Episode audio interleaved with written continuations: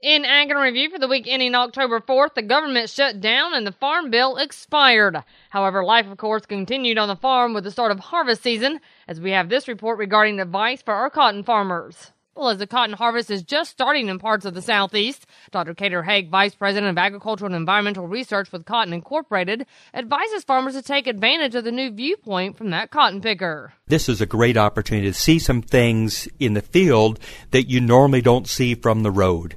Hake says in particular, farmers should be on the lookout for holes in their fields. And so if you see a hole out in the field, that's a real uh, concern because we have some problems, particularly fusariums that we're looking out. We're making sure they're not spreading.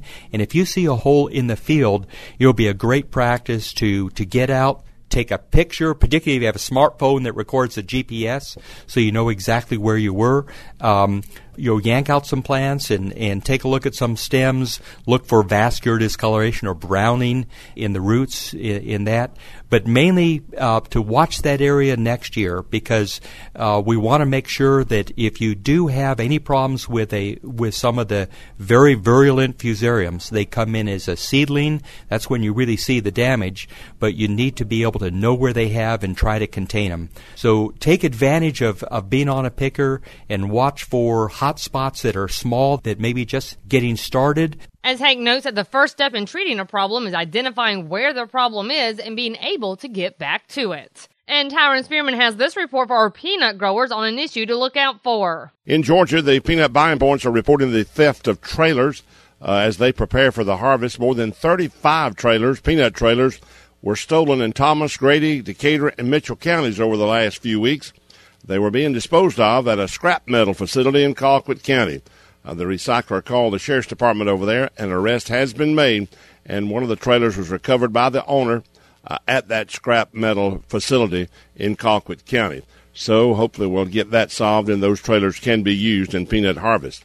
But of course, the government shutdown is bound to have some effect on our farmers. Randall Wiseman has this report on one possible consequence. Colin Woodall, Vice President of Government Affairs for the National Cattlemen's Beef Association, said mandatory price reporting is not being maintained during the shutdown. So that starts to bring into question what's going to happen with cattle pricing mechanisms. What could this mean to the marketplace? Uh, we don't have a good handle on that yet. I think we'll have to see just how long this shutdown stays in place and uh, really try to get some good feedback from the countryside. But Woodall said the good news is packing plants remain open as meat inspectors are still on the job. In other news, we have this report regarding the ongoing water wars. Well, as promised, Florida has filed a lawsuit against Georgia regarding their long running water war in the U.S. Supreme Court. Florida has long argued that water use by Metro Atlanta at the top of the Apalachicola Chattahoochee Flint River system has cut the flow of fresh water downstream to Apalachicola Bay. According to the lawsuit, Georgia is using more than 360 million gallons of water daily and expects that figure to nearly double to 705 million gallons by 2040.